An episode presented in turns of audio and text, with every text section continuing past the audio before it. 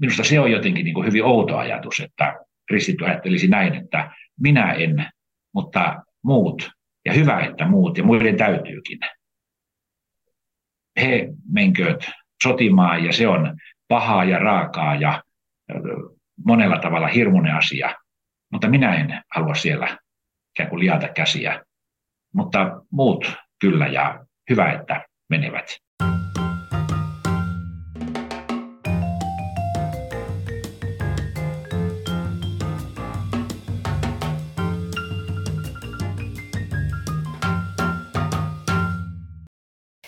Moikka ja tervetuloa Kujalla podcastiin mukaan. Tässä ohjelmassa käsitellään ajankohtaisia asioita ja teologiaa. Ja tarkoituksena on se, että meille kristityille teologian pitäisi myöskin jotenkin ohjata meidän ajatuksia siitä, että mitä ajattelemme ajankohtaisista asioista. Tämän ohjelman tekemistä voi tukea osoitteessa patreon.com kautta Kujalla. Tänään meillä on aiheena sota ja tappaminen ja onko kristitylle oikein olla mukana sodassa ja ää, siellä sitten kenties tappamassa muita ihmisiä. Mitä tästä pitäisi sitten teologisesti ajatella? Vieraana ää, minulla on täällä pastori Jari Rankinen, joka on Sleyn pastori ja Pyhän Sydämen kappelissa ää, työssä tai palvelemassa useimmiten. Tervetuloa Jari. Kiitoksia ja kiitos kutsusta. No sota on tullut meitä suomalaisia lähelle tässä viime vuosien aikana, varsinkin nyt Ukrainan sodan kautta, jota on käyty jo lähes kaksi vuotta. Ja nyt sitten lokakuussa tietenkin meitä, meitäkin suomalaisia järkytti äh, Hamasin isku israelilaisia siviili, siviilejä äh, vastaan, jonka seurauksena sitten Israelin armeija on, on hyökännyt ähm, Hamasia vastaan ja tällä hetkellä siellä soditaan, niin tavallaan tällaiset kysymykset sodasta ja ähm, tappamisesta ja puolustautumisesta ja, ja muusta, niin on ollut meillä ehkä pinnalla, niin, niin tota, sinulla on myöskin tietyllä tavalla henkilökohtaista jotakin kokemusta liittyen tähän, että olet ollut NATO-joukkojen mukana Afganistanissa, niin minkälainen, ää, tai minkälaista pohdintaa tai minkälaisia asioita joudut miettimään ennen kuin lähdit siihen operaatioon mukaan? Joo, olen tällaisessa tehtävässä saanut olla mukana. Siitä on vähän yli kymmenen vuotta. Nythän siellä Afganistanissa ei enää tässä tilanteessa tietenkään suomalaisia sotilaita ole, eikä muitakaan länsimaalaisia. Mutta silloin oli, ja siellä oli noin, noin sadan suomalaisen joukko, ja heidän pastorina sitten sain toimia.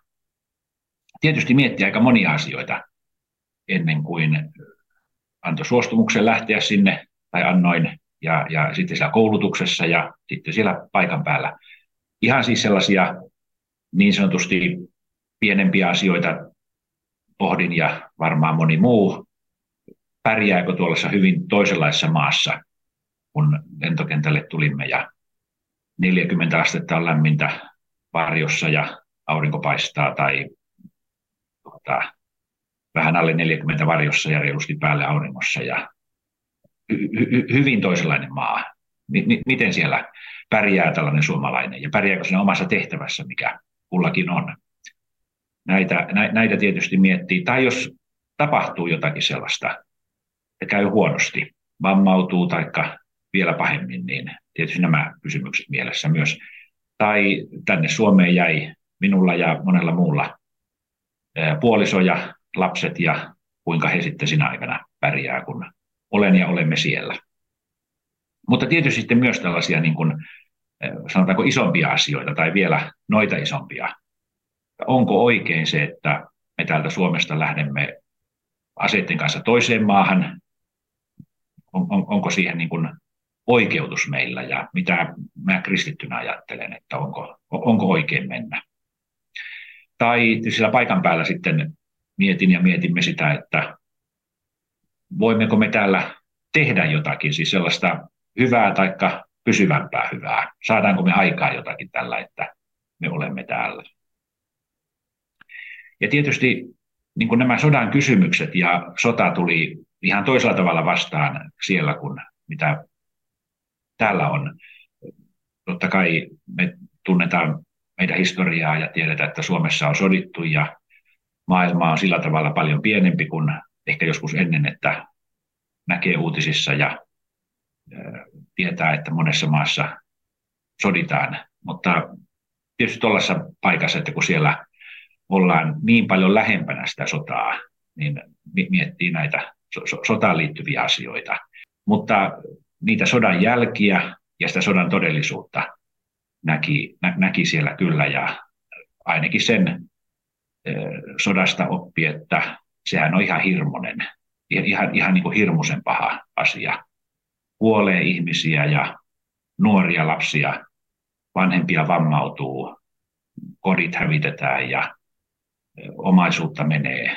Ja jotenkin se, että miten sota raaistaa ihmisiä, jos sitä nähdään sitä sotaa ja ollaan sen sodan keskellä, niin se, se niin kuin raaistaa ja, ja se, se on niin kuin valtavan paha asia, että ihminen raistuu. Tai se opettaa sitä, että asioita hoidetaan näin. Otetaan aseet käyttöön ja ruvetaan ammuskelemaan ja asiat ja ongelmat pyritään ratkaisemaan tällä tavalla. Ja se on tietysti niin, niin väärä ja huono tapa ratkoa asioita. Ja jos siellä jotain oppi, niin ainakin myös sitä, että kannattaa rukoilla rauhan puolesta ja rukoilla todella sitä, että siellä missä soditaan, niin sota päättyy ja siellä missä on rauha, niin rauha säilyy. Tällaisia asioita ainakin. Mm, mm, kyllä. Ja niin varmasti se on juuri näin, että sitten kun ihminen on oikeasti joutuu keskelle sotaa tavalla tai toisella, tai niin kuin nyt olit siellä ikään kuin sodan jälkiä siivoamassa tai tavallaan sodan niin kuin jäljiltä siellä, niin, niin se, että, että kun näkee sen todellisuuden, niin se on se tulee varmasti tosi kovalla tavalla, tavalla kohti. Ja, ja me tietenkin täällä ehkä Suomessa ja nyt länsimaissa, että meillä on ollut pitkä rauhan aika ää, Suomessakin, että ehkä meidän voi olla vaikeakin ymmärtää sitä sellaista sodan todellisuutta, ää, koska me ei olla ikinä, ikinä sitä itse koettu oikeastaan nyt meidän sukupolven aikana. Tota, no Suomessa on tietenkin asevelvollisuus voimassa, eli miehillä on, on velvollisuus sitten tehdä joko ase, asevelvollisuus tai sitten ää, sivi, suorittaa se siviilipalveluksena. Ja jos nyt puhutaan tällaisesta kristillisestä näkökulmasta nyt sitten asiaan, niin ää, yleensä ehkä helluntailaisesta taustasta tulevat kristityt ehkä useammin sitten tekevät aseettoman palveluksen tai sitten siviilipalveluksen ja sitten ehkä luterilaisesta taustasta tulevat sitten useammin tekevät ihan sen asevelvollisuuden, niin tässä on varmasti jonkinlaisia teologisia erilaisia näkökulmia tähän, niin mitä sinä olet nyt luterilainen pastori, niin mitä sitten luterilaisena sanoisit, että minkä takia se on sellainen ikään kuin normi tai yleinen asia, että sitten luterilaiset kristityt kuitenkin käy armeijan? No joo, mä oon sen ikäinen, että melko tarkalleen 40 vuotta sitten jouduin itse pohtimaan näitä asioita, siis lukioaikana ennen kuin sitten tuli ratkaistavaksi se, että onko se asevelvollisuus suoritettava niin, että tuota, menen tuota varusmiespalvelukseen vai teinkö jotakin muuta. Tietyllä tavalla se oli niin kuin jotenkin semmoinen aika niin kuin itsestään selvä ratkaisu. Olin lutelaisen seurakunnan seurakunta nuorissa paljon mukana ja siellä sitten nämä vanhemmat pojat menivät armeijaan ja ja sitä pidettiin aika niin kuin tämmöisenä niin kuin itsestäänselvyytenä, että näin, se, näin tämä velvollisuus hoidetaan. Mutta tietysti tästä asiasta puhuttiin, luettiin joitakin kirjoja, jotka liittyivät tähän kysymykseen, että voiko tuota kristitty olla sotilas vai täytyykö toimia jotenkin toisin. Puhuttiin ja mietittiin ja itse myös, vaikka tämä oli se tavallinen käytäntö, niin, niin tuota, ei se ollut sellainen asia, että miettimättä sitten vain sinne hoitamaan asevelvollisuus aseina. Mutta siitä on jo sen verran aikaa, että 80-luvun siellä alkupuolella näitä. No tuota, kun mietin sitä, että millä tavalla ratkaisin silloin tätä asiaa ja joitin kanssa tästä keskusteltiin, tai mitä ajattelen nyt, että mitkä on perustelut tehdä näin tai tehdä noin, niin lähden siitä, että kun raamatussa on tämä ohje, että tehkää se, mitä esivalta käskee. Meillä on vallanpitäjät ja nämä, jotka lakeja täällä meillä maassa säätää, niin se on raamatun mukaan hyvä asia ja, ja, ja, tuota, ja joku sanoo, joka on nähnyt sellaista maata, että siellä ei oikein kunnollista esivaltaa ole, niin tajuaa sen, miten hieno asia on se, että on esivalta ja Raamattu kutsuu sitä Jumalan palvelijaksi ja puhuu tällä tavalla niin kuin hyvällä tavalla siitä. Ja, ja se on se lähtökohta, että tehdään se, mitä esivalta käskee, ellei sitten esivalta käske tekemään jotakin sellaista, minkä Jumala kieltää ja sitten Jumala nousee siinä esivallan yläpuolelle ja kristityn pitää totella Jumalaa enemmän kuin tätä esivaltaa. Ja jos tästä lähtökohdasta sitten tätä asiaa mietitään, niin, niin se suuri kysymys on tietysti se, että jos esivalta käskee suorittaa asevelvollisuuden ja se on se no, no, normi esivallan puolelta se, että se suoritetaan tällaisena asepalveluksena, niin suuri kysymys on se, että no kieltääkö Jumala tämän? Kieltääkö Raamattu sen, että kristitty, tuota, kristityn ei pitäisi olla sotilas, sanooko Raamattu jotakin tällaista? Ja kun Raamatun äärellä sitten mietin ja tälläkin hetkellä mietin, ja kun joku kysyy näitä asioita, niin kun kysyn sitä, että kieltääkö raamattu kristittyä toimimasta sotilaana, niin raamatussahan on jonkun verran näitä, tai aika paljon itse asiassa näitä kohtia, joissa on sotilaita tavalla ja toisella mukana. Eikä vain niin, että puhutaan siitä, että sotilaat mainitaan jossain, vaan siellä on näitä kohtia, joissa Jeesus kohtaa sotilaan tai apostolit kohtaa sotilaan tai vanhassa testamentissa puhutaan sotilaista. On tällaisia vanhan testamentin henkilöitä, jotka kuvataan meille niin hyvin tällaisina esimerkillisinä, esikuvallisina Jumalan miehinä, ja he on sotilaita, ja heistä ei testamentissa sanota, että muuten kyllä esimerkillisiä ja esikuvallisia, paitsi tämä yksi asia, että he toimivat sotilaina, että sitä ei nyt sitten pitäisi Jumala omalla olla. Tai kun Jeesus kohtaa sotilaan, siellä evankeliumikirjoissa kerrotaan, kuinka hän kohtaa sadan päällikön ja hän kehuu tämän sadan päällikön uskoa. Ja tämähän on oikein niin kuin esimerkillistä uskoa. Siinä tilanteessa Jeesus ei sano, että kyllä sadan päällikön usko on oikein hienoa, mutta muistattehan, että yksi asia hänen elämässään on sellaista, mitä ei pitäisi olla, siis se, että hän ei saisi toimia sadan päällikkönä sotilaana vielä tällaisena joukkoa johtavana sotilaana, siis sadan sotilaan päällikkönä.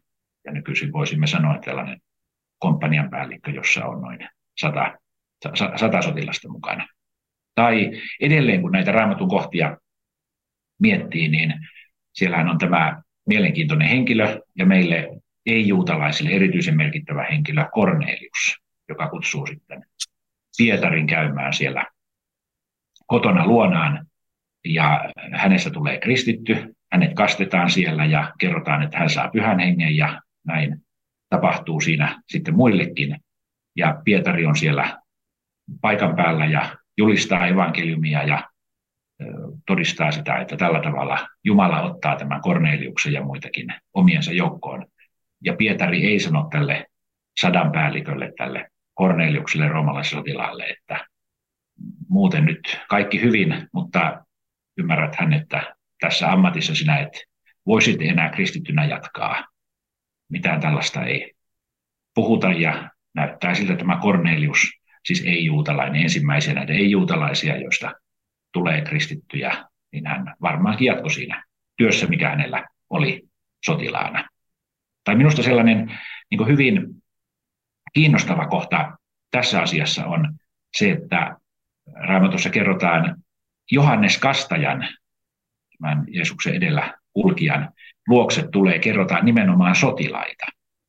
Ja nämä sotilaat kysyvät, että no mitäs meidän pitäisi tehdä, jotta me otamme sitten todesta tämän sinun julistuksen ja sinä puhut sitä, mitä Jumala tahtoo ihmisille puhua. Kerro nyt Johannes Kastaja, mitä meidän pitää tehdä. Niin siinähän, jos Johannes Kastaja olisi ollut sitä mieltä, että luopukaa tuosta tehtävästä. Että te voi sotilaita olla, jos te aiotte Jumalan tahtoa seurata. Mutta Johannes ei sano heille mitään tällaista, vähän sanoo, että älkää varastako, älkää kiristäkö, sitä kai sotilaat saattoivat silloin tehdä, mutta se oli ongelma, jos varastaa tai kiristää, mutta ei Johanneksen mielestä se, että joku on sotilas. Hän sanoo näille, että te saatte palkkaa, niin tyytykää siihen palkkaan. Ja vielä yksi tällainen, niin kun, kun näitä raamatun kohtia, raamatun opetuksia miettii, niin ei ehkä niin huomata sitä, mutta jos tunnetaan Uuden testamentin ajan maailmaa, Filippin kaupunki siellä Pohjois-Kreikassa, se oli nimenomaan kaupunki, jossa hyvin huomattava osa, varmaan ehkä pääosa ihmisistä oli näitä roomalaisia veteraaneja, siis eläkkeellä olevia sotilaita. He olivat palvelleet Rooma-armeijassa ja sitten oli eläkeaika tullut ja he saivat ehkä maata ja jotain kotia tiluksia sieltä Filippistä. Ja huomattava osa, ehkä pääosa kaupungin asukkaista oli näitä. Ja sitten sinne syntyi kristillinen seurakunta, ja Paavali kirjoitti kirjeen filippiläisille, siis kirjeen tälle seurakunnalle. Aika erikoinen ajatus olisi se, että ketään siellä Filippissä ei olisi ollut näitä roomalaisia veteraaneja ja heidän perheitä ja lapsia. Voi sanoa, että hyvin suurella varmuudella heitä myös siellä joukossa oli. Kirjassa filippiläisille on paljon monenlaisia kehotuksia, miten kristityn tulee elää, mutta Paavali ei puolella sanalla sano, että niin tehän olette eläneet väärin, kun te olette olleet Rooma-armeijan palveluksessa. Tai jos teidän poikanne miettivät, että alkaisiko samaan tehtävään kuin missä isä on ollut, niin ehdottomasti se ei käy. Mitään tällaisia kehotuksia ei siinä kirjassa ole. Minusta tämä on tämmöinen niin kuin merkittävä asia, se, että raamattu ei kiellä kristittyjä olemasta sotilaina. Ja sitten raamatussa on tämä käsky Uudessa testamentissa nimenomaan, että tehkää se, mitä esivalta käskee, ellei se käske sellaista, minkä raamattu kieltää. Ja näillä perusteilla itse silloin aikanaan ajattelin ja ajattelen nyt, jos joku tätä tulee multa kysymään, että asepalvelukseen vai mihin, niin sanon, että tee se, mitä esivalta tällaisessa Suomen kaltaisessa maassa ja meidän kaltaisen armeijan suhteen sitten käskee. Joo, eli toisin sanoen, että esivalta on se määrittelevä tekijä tässä ja sitten toinen asia on se, että, että nimenomaan Uudessa testamentissa Jeesus ja Paavali ei tuominneet ä, sotilaan uraa tai sotilaan, sotilaan tehtävää millään tavalla, eli, eli siitä voidaan, voidaan niin kuin sanoit, niin voidaan päätellä jotakin. Kun kysytään, että tuota, voiko kristitty olla sotilas, niin mietin sitä asiaa myös tästä näkökulmasta, että mitä jos olisimme siinä tilanteessa, missä Ukrainassa ollaan nyt oltu kohta kaksi vuotta. Miten kristittynä toimisimme siellä? Ajattelisimmeko, että no minä katson sivusta, että mitä nyt sitten Venäjä yrittää tässä tehdä, mutta minä en tähän puutu. Ja pystyisimmekö ajattelemaan niin, että katson sivusta ja ja sitten tapahtuu se, mitä tapahtuu. Eikö pitäisi ajatella, että minä olen jollakin tavalla vastuussa siitä, mitä sitten tapahtuu, jos katson sivusta ja annan tapahtua sen pahan, mitä nämä Venäjän armeija ja sen sotilaat tekisivät. Jotakin samaa, jos kadulla tapahtuu jotakin pahaa toiselle ja minä voisin estää sen, mutta katson sivusta, niin enkö myös ole jotenkin vastuussa siitä, että no nyt tälle ihmiselle tapahtuu tä- tällainen paha asia. Ja jos olisi Ukrainassa, niin voisimmeko ajatella, että katson sivusta ja ajattelen, että en tartu aseeseen ja annan tapahtua sen, mitä sitten tapahtuu. Tai jos ajattelemme tällaista Ukrainan kaltaista tilannetta, niin ajattelisimmeko siellä, että minä en voi ryhtyä sotilaaksi, mutta hyvä, että muut ryhtyvät. Ja oikeastaan muiden täytyykin ryhtyä, koska tässä käy muuten tälle maalle ja minullekin huonosti. Ja minusta se on jotenkin niin kuin hyvin outo ajatus, että kristitty ajattelisi näin, että minä en, mutta muut, ja hyvä, että muut, ja muiden täytyykin. he menkööt sotimaan ja se on pahaa ja raakaa ja monella tavalla hirmuinen asia, mutta minä en halua siellä ikään kuin liata käsiä. Mutta muut kyllä ja hyvä, että menevät. Ja minusta tämä on jotenkin sellainen ajatus, että ei ole, taikka kristityn ei pitäisi ajatella näin. Tullaan ehkä aika suurinkin kysymyksiin, siihen kysymykseen, että eh, jos eh, sotilaana toimiminen, jos se on väärin, jos se on minulle väärin, niin silloinhan se on kaikille väärin. Jos se on oikein joillekin toisille, niin sittenhän se on oikein myös minulle. Ei ole niin, että on niin kuin tällaisia erilaisia moraaleja, että minulle tämä on oikein, mutta sinulle se ei ole oikein, tai tämä on minulle väärin, mutta sinulle tuo asia ei ole väärin. Ja jotenkin ehkä tätä ajatusta pidän niin kuin erityisen huono, jos, jos, jos näin ajatellaan. Sovelletaanko tästä muihinkin käskyihin, että minä en voi noin tehdä, mutta hyvä, että sinä teet tuolla tavalla. Tämän minä teen, mutta sinä et saa tehdä tällä tavalla. Ja ollaan niin kuin, jotenkin, ajattelen, niin kuin hy, hy, hyvin semmoisessa niin kuin, niin kuin kummallisissa ajatuksissa. Ja tämä asia, että useinhan sota on ollut hyvin kaukana ja hienoa, että se on ollut kaukana täältä meiltä. Mutta ajatella niin, että jos olisin Ukrainassa nyt, niin mitä tekisin ja mitä tekisin kristittynä. Ja se tuo näitä asioita paljon niin kuin todellisemmaksi ja, ja mitä vastaan näihin, näihin kysymyksiin. Ja niistä ehkä löytyy sitten vastausta myös siihen, että voinko, pitääkö, onko kristityn tehtävä joissakin tilanteissa toimia sotilaana myös. Mm. Niin, eli että kristityillä on vastuu, tai jokaisella meistä on kuitenkin vastuu omasta elämästään tavalla. Me, me ollaan ne ihmiset, jotka muodostetaan yhteiskunta tai, tai kansa, ja tavallaan, että, että mikä on meidän vastuu ja tehtävä sitten ikään kuin ehkä varsin, varsinkin niin kuin miehillä erityisellä tavalla sitten puolustaa ja pitää, pitää ikään kuin ää, rajoista kiinni ja, ja, ja jotenkin suojella, suojella sitä kansaa. Ja tähän kysymykseen varmaan mennään vielä vähän syvällisemmin sitten tuosta, kun puhutaan kohta, kohta pahuudesta ja synnistä, joka, joka on maailmassa, mutta jos sitä ennen mennään vielä tuonne vanhaan testamenttiin, ja vanhassa testamentissa on tietenkin meille kymmenen käskyä, eli Jumalan ohjeet, että miten meidän tulisi elää elämää, ja, ja yksi niistä käskyistä, viides käsky on, että älä tapa.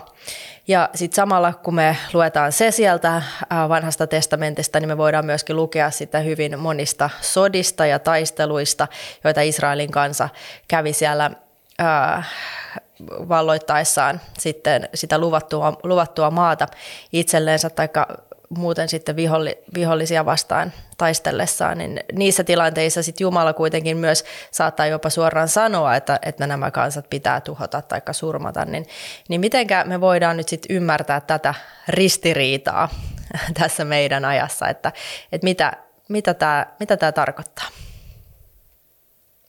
Joo, todella se käskyälä tapa on siellä vanhassa testamentissa ja ihan siellä kymmenen käskyn laissa, eli siinä niin kuin, hy, hy, hyvin tällaisessa niin kuin, ydinkäskyissä, ydinasioissa, mitä vanha testamentti opettaa.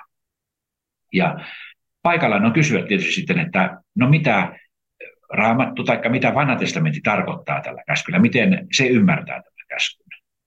Joskus kuulee sanottavan niinkin, että tuo käskyhän tarkoittaa sitä, että kasvissyönti on ainoastaan sallittua. Tämä käsky älä tapa tarkoittaa myös sitä, että eläimiä ei saa tappaa. No ymmärtääkö Raamattu tai vanha testamentti tuon käskyn tällä tavalla? No ei, ymmärrä, että se ei koske eläimiä ja, ja, ja se, sen, sen Raamattu itse tekee selväksi. Ja sitten näyttää siltä, että tuota käskyä ei myöskään raamatussa ymmärretä niin, että se koskee myös sotia, se koskee myös sotilaita, että sodassakaan ei saa tappaa. Tuota käskyä on usein selitetty, että siinä on nimenomaan kyse siitä, mitä me ymmärrämme murhaamisella.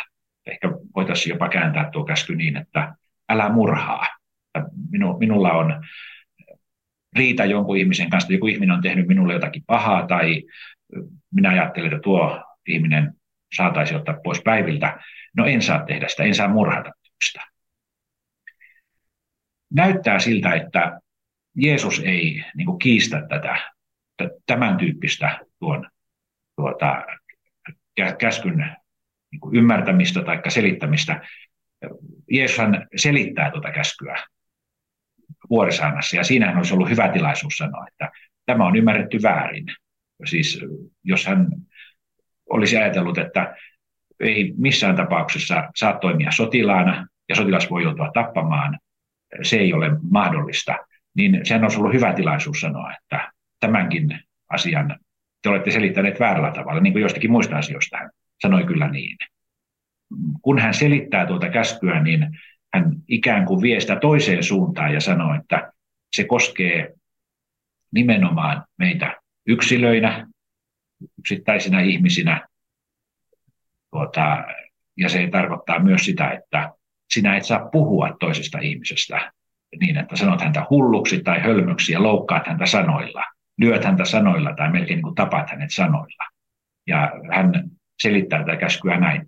Ja tietysti hän tarkoittaa, tarkoittaa se muutakin, ja juuri sitä, että ei saa murhata toista.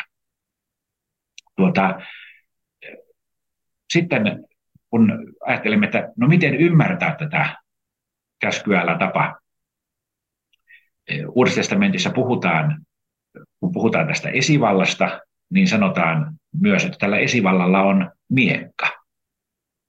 Ja sanotaan, että se saa kantaa sitä miekkaa, ja kun saa kantaa miekkaa, niin tietysti tarkoittaa sitä myös, että sitä saa käyttää sitä miekkaa. Että esivallalla on oikeus tähän. Miekka voi meistä tänä aikana on lähinnä tämmöinen koristeesine, niin kuin se tänä aikana on, mutta tietenkään tuohon aikaan se ei ollut, vaan se oli ase. Ja sanotaan, että esivalta saa kantaa miekkaa ja käyttää sitä. Voi olla, että siinä viitataan tällaisiin tiettyihin rangaistuksiin. Pahantekijöitä esivallalla on lupa rankasta ja hillitä tällä tavalla sitä pahan tekemistä. On tuomioistuin ja tuomioistuimessa määrätyt, annetaan nämä määrätyt tuomiot ja voi olla, että siinä kohdassa Paavali viittaa jopa siihen, että esivallalla on oikeus tuomita kuolemaan, niin kuin tuohon aikaan kuoleman tuomio saatettiin sitten pahantekijälle antaa ja siinä voitiin käyttää miekkaa. Tai Paavali voi hyvin ajatella sitä, että tätä miekkaa asetta esivalta saa käyttää ja sitä käytetään aseena ja sitä käytetään myös sotimiseen. Ja onhan esivallalla oikeus tehdä muutakin, mitä meillä niin kuin yksittäisillä ihmisillä ei ole. Raamatun mukaan on täysin oikein, että esivalta kokoaa meiltä veroja. Jos minä sanoisin jollekin, että sinun täytyy ryhtyä maksamaan minulle veroja, minä yksittäisenä ihmisenä, niin tekisin väärin ja rikkosin sitä käskyä, että ei saa varastaa. Mutta esi- esivalta saa tehdä tällaisia asioita, mitä yksittäinen ihminen ei saa. Ja jopa Raamattu sanoo siinä yhteydessä, kun se puhuu tästä esivallasta esivallan miekasta, että tämä esivalta on Jumalan palvelija. Jumala käyttää sitä. Jumala on tarkoittanut näin. Tällainen esivalta on, joka pitää järjestystä täällä, puolustaa tarvittaessa jopa asein, voi antaa rangaistuksia pahantekijöille. Ja jos esivalta on Jumalan palvelija, niin miksi ihmeessä kristitty ei myös voisi toimia näissä tehtävissä, esivallan tehtävissä, ja palvella tällä tavalla my- my- myös Jumalaa. Tuota, viittasit siihen, että vanhassa testamentissa on näitä tällaisia niin kuin aika, taikka ei, ei, ei vain aika, vaan todella järkyttävän tuntuisia kohtia, joissa Jumala käskee hävittää jonkun kaupungin, vaikka on käsky älä tapa, niin, niin sitten jopa tällaisia sotia vo, voitiin siellä käydä. Niistä kohdista ajattelen, että niissä tilanteissa Jumala to, to, todella sanoi näin. Ja Israelin kansan piti toimia tällä tavalla. Ja sitten siellä kerrotaan, että Israelin kansa toimi. Mutta ajattelen myös, että ne olivat käskyjä juuri tuohon tilanteeseen, kun sitä luvattua maata siellä vallotettiin. Ja siihen oli varmaan tiettyjä syitä, minkä takia Jumala käski näin. Mutta meillä ei ole lupaa tuollaiseen. Meille Jumala ei ole antanut tällaista käskyä, että menkää tuonne ja hävittäkää tuo kaupunki. Vaikka se olisi niin, että esivalta toimisi tällainen maan tai kansan johto ja laillinen johto antaisi tällaisia, antaisi tällaisia määräyksiä, niin meille Jumala ei tuollaisia määräyksiä ole antanut. Kristittyinä, juuri kristittyinä me luemme raamattua Uudesta testamentista käsin, Jeesuksesta, apostolien opetuksista käsin, ja kun luemme raamattua tällä tavalla, niin se selvää, että, että emme me tällä tavalla toimi edes sodassa, että nyt mennään tuohon kaupunkiin ja hävitetään se. Ei ole sellaista käskyä meille annettu, eikä, eikä ole mitenkään niin kuin perusteltua, jos luemme raamattua niin kuin sitä tulee tänä päivänä lukea ja niin kuin kristittyjen tulee lukea Uudesta testamentista, Jeesuksesta käsin, apostoliopetuksesta käsin. Emme to, to, toimi sitten näiden vanhan testamentin käskyjen mukaan, mitä siellä, siellä näissä tietyissä, tietyissä tilanteissa Israelin kansalle annettiin järkyttävän tuntuisia asioita. No nyt jos tosiaan sitten siirrytään siihen Uuden testamentin puolelle ja Jeesuskin sanoo sitten esimerkiksi Pietarille, kun, kun Jeesusta tultiin pidättämään siellä Ketsemainen puutarhassa, niin kun hänet surmattiin ja vietiin, vietiin ristille, niin Pietari tarttui miekkaan ja sivalsi sitten yhdeltä palvelijalta korvan poikki. Jeesus sanoi, että, että joka miekkaan tarttuu, se, se miekkaan hukkuu. Ja sitten toisaalta myös puhutaan, Uudessa testamentissa puhutaan, että Jeesus opettaa Jumalan valtakunnasta ja ikään kuin, että se Jumalan valtakunta ei ole sellainen fyysinen valtakunta, jossa hän on fyysisenä kuninkaana nyt täällä maan päällä, vaan että se on enemmän sellainen hengellinen valtakunta, joka syntyy siitä, kun meidän, meidän uudesti syntyneet sydämet alkaa elää, elää ihan, ihan toisella tavalla, mitä meidän tavallaan syntiset, syntiset sydämet on eläneet, niin tuota, öö, niin onko tässä sitten jotenkin, että voidaanko tätä sitten ajatella, että no kristityn sitten tulee taistella kuitenkin enemmän hengellisen, hengellisin asein kuin fyysisin asein. Mitenkä tätä asiaa käsittelet? Joo, Jeesus sanoo tosiaan Pietarille, että joka tarttuu miekkaan, se hukkuu miekkaan ja esti Pietaria sitten tuota, uitomasta miekalla enempää. Jonkun verran Pietari siinä uitoi kyllä, kyllä, ky, kyllä ja siitä, siitä yhdeltä näistä henkilöistä, ketä se oli paikalla, niin lähti korva ja Jeesus sitten vielä siinä tilanteessa parasi hänet. Mutta ajattelen, että tuo Jeesuksen toteamus liittyy juuri tuohon tilanteeseen. Pietarille sanottiin, että älä tartu tässä tilanteessa miekkaan. Tai sitä varmasti voidaan soveltaa johonkin tämmöisiin vastaaviin tilanteisiin. Täällä ota oikeutta omiin käsiin ja ryhdy käyttämään asetta, miekkaa tai jotakin muuta. Tai sitä voidaan varmasti soveltaa siihen, että tuota, Pietari ikään kuin ryhtyi puolustamaan Jeesusta, tällaisia hengellisiä asioita, uskon asioita. Ja niitä ei pidä puolustaa miekalla tai pyrkiä edistämään uskoasioita tai Jumalan valtakuntaa ja Jumalan valtakunnan asioita miekalla, ei, ei edistämään eikä puolustamaan soveltaisin tätä Jeesuksen toteamusta niin kuin tämmöisiin. Älä ryhdy, ryhdy käyttämään ateita tällaisiin tarkoituksiin. Mutta sitten, jos me ajatellaan, että raamattu on kokonaisuus, Uusi testamentti on kokonaisuus, ja se ei ole tällainen ristiriitainen kokonaisuus, niin kuin ajattelen ja ajattelen, että meidän kristittyinä niin pitäisi ajatella, niin palaan taas siihen, että siellähän puhutaan tästä esivallan miekasta ja sanotaan, että esivalta saa miekkaa kantaa ja käyttää, tarkoittaako Jeesuksen totea myös, myös sitä, että no esivalta hukkuu tähän miekkaan, jos se sitä käyttää? No ei varmaan t- tällä tavalla pidä tätä asiaa ymmärtää. Esivalta saa käyttää miekkaa ja sen pitääkin jossakin tilanteessa sitä miekkaa käyttää. Täytyy rankasta pahantekijöitä, eikä tarvitse ajatella, että jos poliisi ottaa pahantekijän kiinni ja käyttää siinä vaikka sitten väkivaltaa tai jotakin asetta tai tuota, esivalta antaa tuomioita pahantekijöille tai tällainen esivallan määräämä armeija tai armeija, joka edustaa esivaltaa, se puolustautuu asein, niin se varmasti hukkuu siihen. Tämähän olisi niin kuin, tämmöinen niin kuin ristiriitainen ajatus. Että Jeesus opettaa näin ja Uusi testamentti muualla opettaa ihan toisin. Ei tällä tavalla, vaan tuo Jeesuksen toteamus Pietarille siihen tilanteeseen ja siihen, mihin sitä voi soveltaa.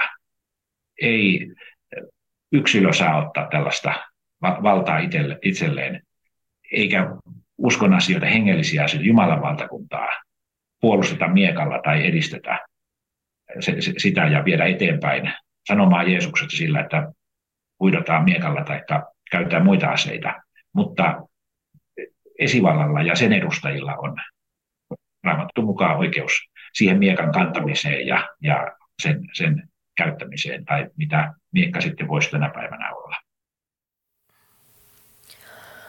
Eli tosiaan niin kuin kristitty ajattelee niin, että tosiaan se miekka kuuluu sille esivallalle, niin kuin raamattu opettaa ja sitten esivalta sitä voi käyttää ja sitten me kansalaiset, nyt esimerkiksi jos on sotatilanne tai muu vastaava, niin sitten silloin, silloin esivallan käskystä ja tavallaan oman yhteiskuntamme puolustamiseksi, niin silloin voidaan käyttää sitä miekkaa. Eli sitten sä teet eron sen, sen kanssa, että et, et se on tämä niinku fyysinen maailma tai fyysinen kansa tai yhteiskunta, jota sit sillä, sillä miekalla voidaan, voidaan puolustaa, mutta sitten se hengellinen, että ihmisten niinku ikään kuin pelastuminen tai tämmöinen niinku hengellinen todellisuus, niin sitä ei viedä eteenpäin sitten miekoilla taikka, mutta se on sitten ihan eri, eri asia. Kyllä, tällä tavalla ajattelin, että uskoasioita ja Jumalan valtakunnan asiaa ja evankeliumia ei viedä miekkojen tai muiden aseiden avulla eteenpäin. Mm. No sotiahan meillä on ollut täällä maailmassa kautta historian ihan alkaen sieltä Raamatun äh, alkulehdiltä lähdetään, niin ensimmäinen veljesmurha Kain ja Abel, niin siitä lähtien sitten on taisteltu ja on taisteltu maasta ja on taisteltu resursseista ja on taisteltu äh, kostosta tai mistä, mistä nyt vaan. Niin tuota, äh, mitenkä sen kristillinen teologia synnistä ja pahuudesta auttaa sitten jotenkin myös ohjaamaan tätä meidän, meidän käsity, käsitystä miekasta tai ehkä kristityn tehtävästä sotatilanteessa tai jossakin taistelutilanteessa? Ajattelen tässä kahta asiaa. Ensiksi sitä, että kun kristittyinä uskomme, että synti on totta, se on tässä maailmassa totta, se on minussa totta, ja tämä ei ole tällainen niin kuin synnitön maailma, ja me ihmiset emme ole synnittömiä ihmisiä, niin se auttaa meitä jotenkin niin kuin suhtautumaan siitä, mitä tässä maailmassa tapahtuu. Ei tarvitse jotenkin niin kuin hämmästellä ja ihmetellä, että miten maailmassa voi täällä olla tällaista. Täällä ihmiset sotii tai tekee muuta pahaa. Sille on tämmöinen niin kuin selitys, että no, tällaista täällä tapahtuu, koska tämä on maailma, jossa synti on ja vaikuttaa ja näkyy ja saa aikaan pahoja asioita. Syntilankemuksen maailma, niin kuin sanomme. Ja se koskee jokaista ihmistä ja se koskee eh, minua myös ei, ei tarvitse siis niin kuin väärällä tavalla niin kuin ihmetellä ja m- miten täällä voi olla tällaisia asioita. No se ei tietenkään tarkoita sitä, että se hyväksytään ja sanotaan, että no kyllä kun syntisiä ihmisiä täällä on, niin sitten täällä varastetaan ja antaa niin tapahtua tai täällä tuota, petetään puolisoa ja antaa tapahtua niin. Tai täällä soditaan ja antaa tapahtua niin ei tietenkään näin, mutta se antaa semmoisen niin oikean tavan, realistisen tavan suhtautua pahoihin asioihin, mitä maailmassa tapahtuu. Tapahtuu näitä, koska synti on ja vaikuttaa ja se on kaikkialla tässä maailmassa ja se on myös minussa. No sitten toinen asia, se, että me ajattelemme ja uskomme synnistä sen mukaan, mitä Raamattu meille sitä sanoo, niin tajuamme, että todella ihminen voi tehdä hirmuisia asioita. Koska ihminen ei ole eh, hyvä ja niin pohjimmiltaan hyvä, vaan ihminen on paha syntinen ihminen. Voi tehdä hirmuisia asioita. Ja se johtaa sitten juuri tähän, mistä tuossa edellä jo puhuimme, että tarvitaan tällainen esivalta, vallanpitäjät, järjestys, ja sitä kutsumme niin kuin raamatusta kutsuu Jumalan palvelijaksi. Jumala pitää järjestystä ja tätä pahuutta, mitä tässä maailmassa on, niin hän haluaa tällä tavalla hillitä ja estää tämän esivallan avulla. Ja sitten esivalta saa käyttää myös tätä miekkaa, jolla se voi rankasta pahantekijöitä, uhata pahantekijöitä, jos te tällaisia asiaa, niin siitä seuraa tämä, ja sitten ihminen ajattelee, että no ei kannata tätä tehdä, vaikka jotenkin haluaisin tai voisin tämän tehdä. Tai esivalta voi puolustaa maataan kansalaisia ja käyttää siinä sitten aseita tässä puolustautumisessa. Tarvitaan poliisia tässä maailmassa. Ei tunnu hyvältä ajatus, että Helsingistä otetaan poliisit pois juuri sen takia, että ihminen ei olekaan hyvä. Ja tarvitaan armeijaa ja ju, ju, juuri sen takia, että tämä synti on totta ja se näkyy ja vaikuttaa tässä maailmassa ja se vaikuttaa ja on meissä jokaisessa. Jotain niin kuin, näitä näkökulmia ja tämmöinen niin kuin kristillinen opetus, raamatuopetus synnistä, se vie juuri näihin asioihin. Ja, ja tämä on myös sellainen hyvin niin kuin reaalisti totuudenmukainen kuva tästä maailmasta. Ja, ja hieno asia, että Raamattu opettaa tällaista esivalta, Jumalan palvelija, Jumala käyttää sitä ja juuri sen takia, että tässä maailmassa on tämä paha ja hän haluaa estää ja rajoittaa tätä pahaa tämä esivallan avulla. Mm. Niin ja varmasti tämä kristillinen käsitys synnistä on sillä tavalla todella hyödyllinen käsite meille nykyaikana, että ehkä nyt sitten me ajatellaan, että, tai tavallaan tämmöisessä yleisessä keskustelussa voidaan ajatella, että no jos joku tekee jotakin hirvittäviä äh, murhia ja raakuuksia asioita, niin se johtuu, että hänellä oli huono lapsuus tai jotakin muuta tavalla, tämän, tyyppistä, että ikään kuin asioita psykologisoidaan. Ja tavallaan ei ole sitä sellaista käsitettä kuin synti, joka sitten ehkä auttaisi niin kuin ymmärtää myös tällaisia hirvittäviä asioita, joita, joita me kuitenkin täällä maailmassa nähdään. Tota, no sitten jos puhutaan vielä lyhyesti oikeutetun sodan käsitteestä, että siitä puhutaan kristillisessä piireissä joskus, niin mitä se tarkoittaa?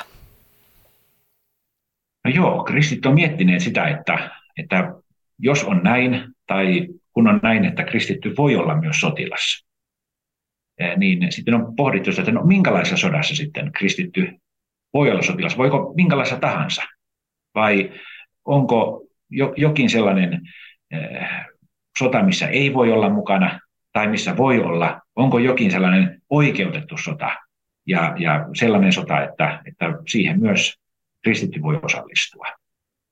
Ja sitten on ajateltu, että sen oikeutetun sodan tällaisia niin kuin eh, tuntomerkkejä ovat tällaiset asiat, että se on puolustautumista, se ei ole hyökkäämistä jotakin toista vastaan, vaan, vaan nimenomaan puolustaudutaan. Toinen hyökkää. Ja tämä hyökkääjä pyrkii tekemään paljon tuhoa ja paljon pahaa, ja sitä pyritään sitten puolustautumisella estämään. Pyritään puolustamaan niitä heikompia, joille tämä hyökkäjä tekisi sitten pahoja asioita.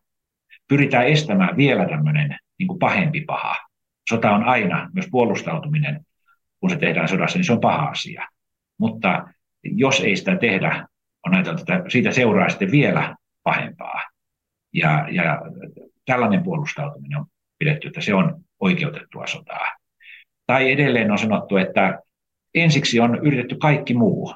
On yritetty neuvotella ja tultu ehkä joissakin asioissa paljonkin vastaan. Yritetty kaikki muut keinot mutta se ei ole auttanut, toinen hyökkää siitä huolimatta. Edelleen tätä oikeutettua sotaa on ajateltu, että se on sellainen sota, että tällainen laillinen esivalta päättää siitä. Että minä ja muutama minun kaveri ei päätä, että me ryhdytään käymään nyt tällaista, tällaista tuota, oikeutettua sotaa, mutta laillinen maan kansan laillinen esivalta tekee päätöksen, että me puolustaudumme. Ja sitten on vielä ajateltu, että sellainen sota on oikeutettu, että siinä on jonkinlaiset mahdollisuudet menestyä.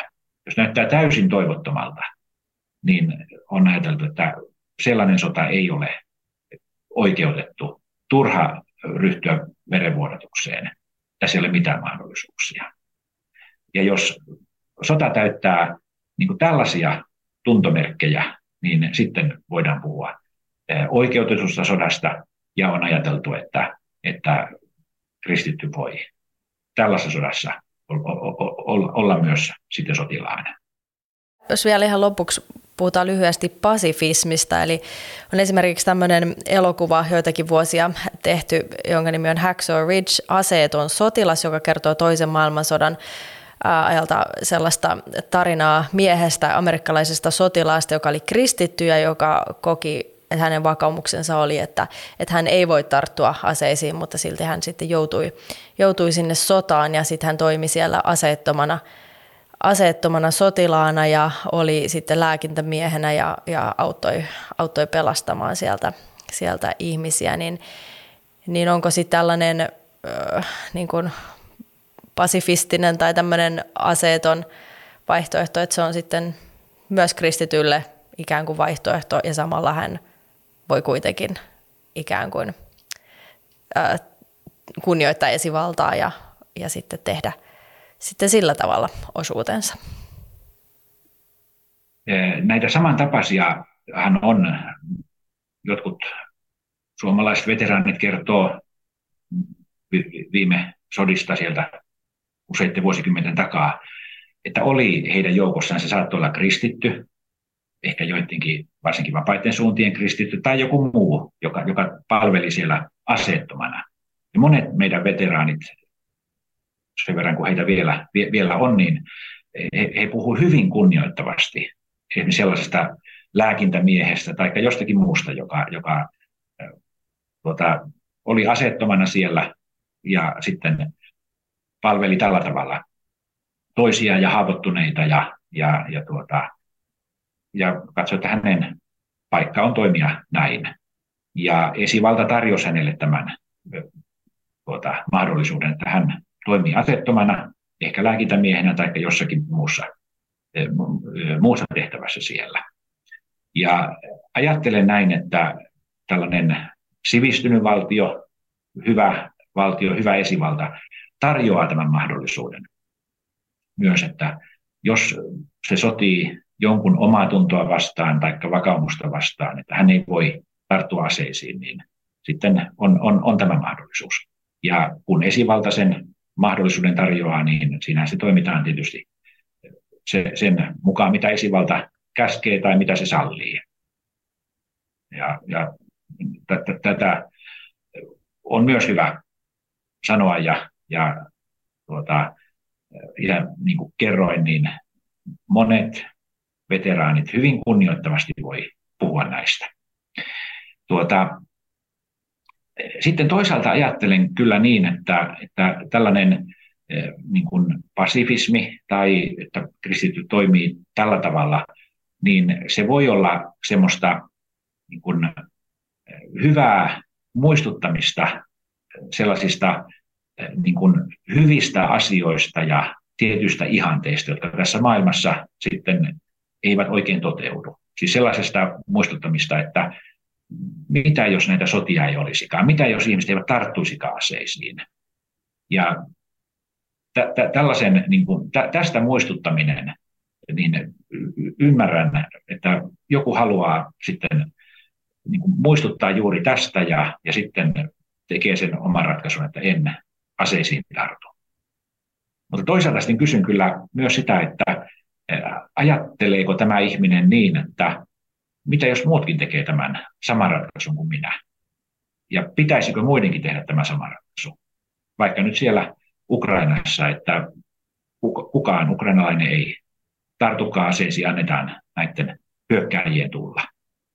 Ja tuossa edellä puhuin, että sitä on, niin kuin, tämä kysymys on syytä esittää, ja, ja jos on se ajatus, että no minä teen näin, mutta toivon, että muut eivät tee tällä tavalla, koska täytyyhän tätä maata puolustaa ja minuakin täytyy puolustaa. Niin sitä pidän jotenkin sellaisena, niin kuin, että en, en, en, en oikein niin kuin hyvänä tuota, niin kuin perusteltuna vastauksena, enkä, en, enkä oikein semmoisen niin kristillisenä ajatuksena tai kristitylle tuota, hyvänä ajatuksena. Sellaiseen, että aseisiin ei saa tarttua, täytyy olla aseeton, niin en, en niin kuin näe sille näistä syistä, mitä edellä tässä on puhuttu, niin en, en, en näe sille sellaisia, niin kuin, että raamattu käskee kristityn toimia näin, tai että kristityn pitäisi niin kuin sitoa itsensä tällaisiin määräyksiin, että, että minun täytyy suorittaa vähintäänkin se aseeton palvelus tai jäädä armeijasta kokonaan pois. Ei, ei, ei tarvitse sitoa niin kuin itseä tällaisiin, eikä, eikä pidä sitoa toisia. Jotenkin sellaista niin kuin pasifismia ymmärrän tämmöisenä niin kuin, muistuttaminen, se muistuttaminen, että mitä jos tässä maailmassa asiat olisikin paremmin. Mutta ajattelen, että se niin kuin, kristityn on mahdollista toimia sotilaana, raamattu ei kiellä sitä. Ja sitten on niitä tilanteita tässä maailmassa, että niin täytyy tehdä, että täytyy puolustautua ja sillä puolustetaan heikompia toisia ja siihen on oikeutus. Ja kristityn tulisi sitten olla siinä, siinä mukana, koska raamattu ei kiellä, että, että tällä, tällä tavalla tulisi toimia ja jos esivalta siihen käskee, niin sitten tehdään sen mukaan, mitä esivalta määrää. Ja kun on kyse tällaisesta sodasta, mikä täyttää nämä oikeutetun sodan tuntomerkit, joista tuossa edellä puhuin. Mm. Niin, ja ehkä sitten se, että kun todellinen pahuus äh, tulee ja hyökkäykset tulevat meitä lähelle, niin ehkä sitten siinä vaiheessa me myös jotenkin ajatellaan näistä asioista eri tavalla. Että silloin kun meillä ei ole, meillä on, niin kuin meillä nyt on ollut pitkä rauhan aika, niin tietyllä tavalla – meidän se ehkä käsitys siitä, että, että mikä edes on mahdollista voi, että me jotenkin ajatella, että se on edes mahdollista, että nyt, nyt joku esimerkiksi tänne hyökkäisi, mutta kun me nähdään, että sitä tapahtuu muualla, niin sitten tavallaan se ehkä sit muistuttaa, muistuttaa meitä siitä niin kuin synnin ja, ja pahuuden todellisuudesta, joka tässä maailmassa valitettavasti on ja että mitenkä sitten tosiaan, että tässä nyt tuli hyviä eväitä sitten pohtia sitä, että mitenkä sitten kristittynä – elää ja kantaa vastuuta ja toimia yhteiskunnassa ja, ja omassa kansassa sen mukaan, mitä Jumala sitten antaa mahdollisuuksia tai minkä Jumala kutsuu. Kyllä, ja tämä on minusta oikein hyvä. Yritämme siirtää jotenkin ajatuksia itsemme vaikka nyt sinne Ukrainaan, josta tässä on useamman kerran. Mitä tekisin siellä? Miten toimisin? Miten kristittynä toimisin? Ja se tuo sellaista niin kuin konkreettiaa tähän asiaan ja, ja että tekisinkö näin tuossa tilanteessa, tekisinkö jotenkin toisin, mitä raamattu käskee, mitä se kieltää. Ja, ja asia on niin kuin, tietyllä tavalla hyvin erinäköinen ja semmoinen konkreettisempi, todellisempi kuin se, että me pohdiskelemme vain tuota, noin niin kuin teoreettisen tätä kysymystä. Valtavan hieno asia. Jumalalle kiitos, su, suuri kiitos se, että me olemme täällä saaneet elää rauhassa ja toivottavasti niin saisi jatkua. Eh, mutta sitten hy, hyvä pohtia, että mit, mitä tuollaisessa tilanteessa, mikä Ukrainassa, niin mikä oli se hyvä ja raamatun mukainen oikea ratkaisu. Hyvä, kiitos tosi paljon sinun ajasta. Jari Rankinen, kiitos, että olit mukana tässä haastattelussa. Kiitoksia, kun kutsuit. Kiitos kaikille kuulijoille ja katselijoille. Palautetta voi lähettää osoitteeseen kujalla.podcast.gmail.com. Jos haluat tukea tämän ohjelman tekemistä, se onnistuu osoitteessa patreon.com kautta kujalla. Kiitos ja palataan ensi kerralla uusin aiheen asiaan. Moi moi!